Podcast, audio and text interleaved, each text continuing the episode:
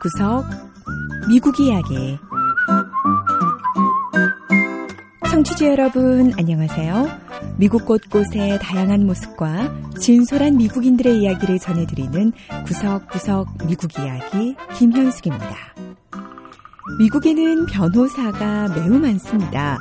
미 노동청의 통계를 보면 최소한 76만 명의 변호사가 활동 중이고 일부 단체에서는 변호사 숫자를 100만 명 가까이 보고 있기도 하지요. 미국은 법치국가다 보니 법률에 관한 업무나 법 관련 소송이 매우 많기 때문에 자연히 변호사가 많을 수밖에 없는데요. 그렇다고 해서 변호사가 되기가 쉽지도 않습니다. 4년제 대학을 졸업하고 법학 전문대학원을 졸업한 뒤 변호사 시험에 합격해야 변호사가 될 수 있으니까요. 그런데 요즘 미국에선 이렇게 어렵게 변호사가 됐지만 자신의 적성에 맞지 않는다는 걸 알고는 과감히 법정을 떠나는 변호사들이 많아지고 있다는데요. 제빵사가 된 한 변호사를 통해 자세한 이야기를 들어보죠.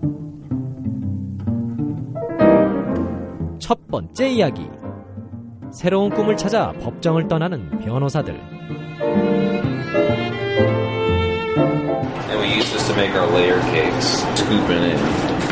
미 동부 버지니아주의 한 제과점에서 워런 브라운 씨가 열심히 빵을 굽고 있습니다. 브라운 씨는 변호사로 활동했었는데요. 요즘은 법정에서 의뢰인을 위해 변호하는 모습이 아닌 제과점에서 크림으로 케이크 장식을 하는 모습이 더 자연스럽습니다. 워런 씨는 2년간 변호사로 활동했지만 성취감을 느끼지 못했다고 하네요. 변호사는 좋은 직업이에요. 권위도 있고 또 그만큼 책임감도 큰 직업이고요. 전 법에 관심이 많아서 변호사가 되긴 했는데 막상 3개월 정도 일하고 나니까 남은 생을 변호사로 살면 행복하지도 또 만족스럽지도 못할 것 같다는 생각이 들더라고요. 그래서 워런 씨는 자신이 평소 관심있던 분야였던 제빵으로 눈을 돌리게 됩니다. 이렇게 과감한 도전을 할 수 있었던 데는 주위 친구와 동료들의 칭찬이 한몫을 했는데요.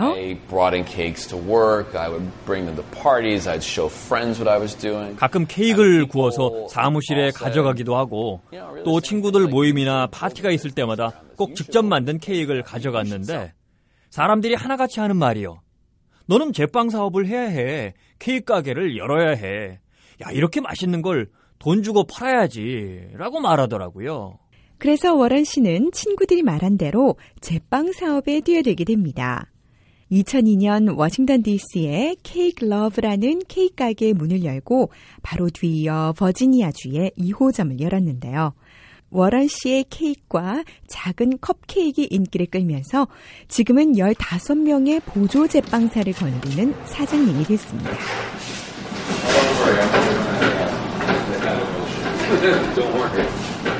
워런 씨는 거기다 몇 권의 요리책을 직접 쓰기도 했고 또 최근엔 케이크 이너 자라고 해서 작은 통에 담긴 케이크 제품을 개발하기도 했지요. 통에 뚜껑을 열고 숟가락으로 퍼먹으면 됩니다. 간단하죠? 작은 케이크가 통 안에 들어가 있어서 간편하게 먹을 수 있어요. 자, 이렇게 사업가로 성공을 이뤄가고 있는 워런 씨는 법정을 떠나 사업가로 변신하고 있는 수많은 미국 변호사들 중 한 명입니다. 미국 변호사재단이 최근 실시한 설문조사에 따르면 지난 2000년에 변호사 시험에 합격한 사람 중 2012년 현재 변호사로 활동하고 있지 않은 사람이 20%에 달합니다. 인터넷상의 개인 공간이라고 할 수 있는 블로그를 운영하며 이렇게 직업을 바꾸려는 변호사들을 돕고 있는 전직 변호사도 있는데요. 법을 떠나서라는 블로그를 운영하는 케이시 벌먼 씨입니다.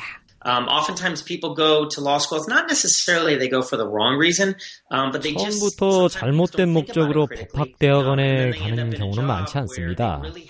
하지만 변호사가 되는 것에 대해 철저히 사전조사를 하지 않고 시작하다 보니까 결국 제대로 법 분야에 대해 연구하고 또 자신의 재능을 펼쳐보기도 전에 변호사를 포기하는 경우가 있죠. 미국엔 100만 명에 가까운 변호사가 있는 것으로 알려졌는데 여기에서 약 40%는 자신의 직업에 만족하지 못하고 있고 또 이들 중에는 전혀 다른 분야에 종사하고 있는 경우도 있는 것으로 나타났습니다. 워런 브라운 씨 역시 법정이 아닌 빵을 만드는 가게에서 성취감과 만족감을 누리고 있는데요. 돈도 많이 벌고 사람들로부터 인정받는 권위 있는 직업도 좋지만 자신이 하고 싶은 일, 행복감을 느낄 수 있는 일을 더 중요하게 여기는 미국인들의 사고방식을 보여주는 이들이 바로 법정을 떠난 변호사들이 아닐까 싶습니다. 두 번째 이야기. 하늘을 나는 평생의 꿈을 이룬 할머니.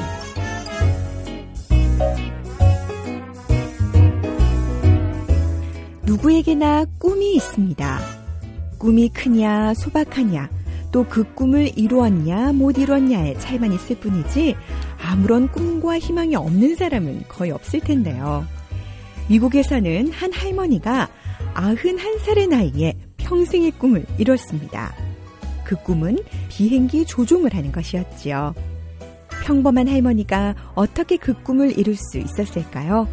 미동부 메릴랜드주로 가서 오늘의 주인공 메리 모 할머니를 만나보죠.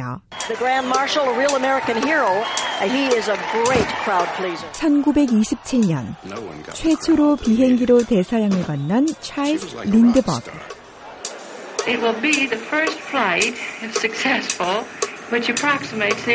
그리고 여성으로서 미국 역사에 굵직굵직한 비행 역사를 남긴 여성 파일럿 아멜리아 에어하트. 이들을 보며 하늘을 나는 꿈을 키운 소녀가 있었습니다. 하지만 이 소녀에겐 도무지 비행기 조종을 배울 기회가 없었죠.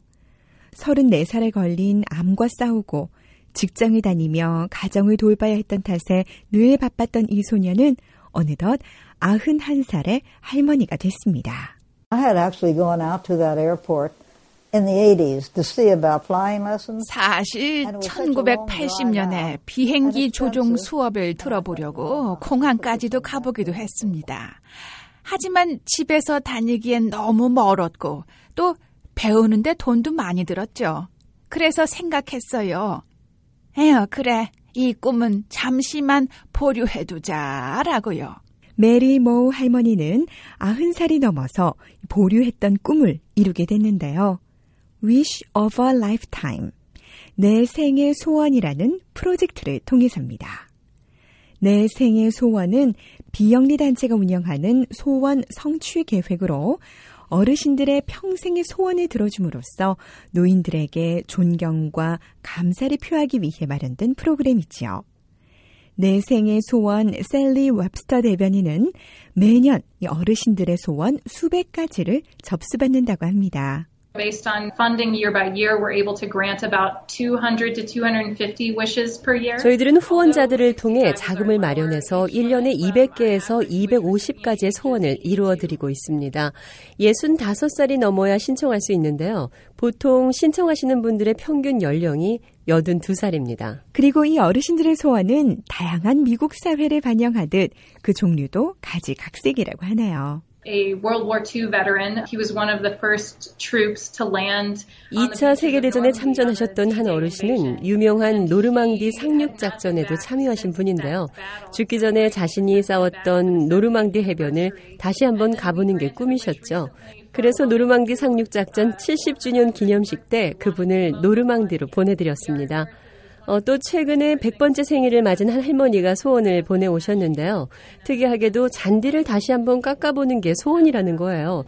사연인 즉슨 할머니는 남편과 집의 정원을 돌보는 걸 무척 좋아하셨는데 할아버지가 먼저 돌아가시고 또 노인주택에 사시다 보니까 정원 일을 할 기회가 없으셨던 겁니다. 그래서 우리는 지역 대학과 연계해서 날을 하루 잡았죠. 그리고는 할머니를 아주 큰 잔디 깎는 차에 태워서 잔디를 깎으실 수 있게 했습니다. 셀리 대변인은 어르신들의 꿈을 이루어드리는 내 생의 소원은 사회에 전하는 메시지가 크다고 했습니다.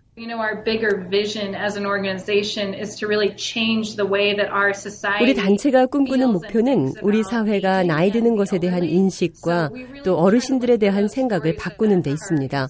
또 나이 든 어르신들도 젊은이들처럼 꿈을 이룰 수 있다는 걸 사람들에게 보여주려고 노력하고 있습니다. 메리 모 할머니는 노인 이사 전문업체 후원으로 비행 강습을 받을 수 있었습니다.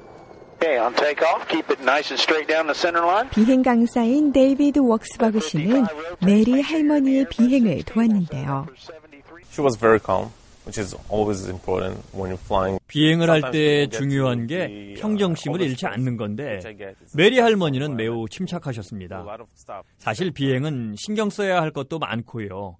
주의를 하지 않으면 사고가 나기 때문에 비행을 배울 때 신경이 예민해지는 사람들이 있거든요. 그런데 메리 할머니는 전혀 그렇지 않으셨어요.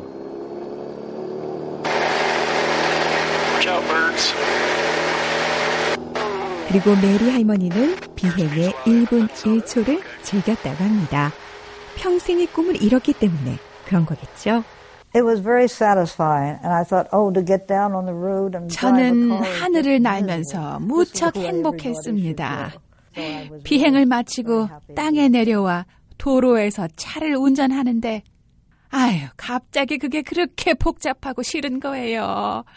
모든 사람이 그렇게 살고 있고 나도 평생 그러고 살았는데 말이죠.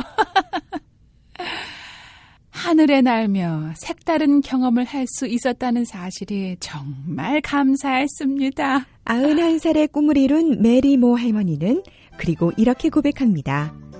자신의 날개를 펴고 꿈을 이루기에 너무 늦은 나이는 없다라고 말이죠. 구석구석 미국 이야기. 오늘 이야기도 재밌으셨나요? 다음 주에는 미국의 또 다른 곳을 찾아가 더욱 새로운 이야기와 함께 여러분 다시 찾아오겠습니다. 지금까지 김현숙이었습니다.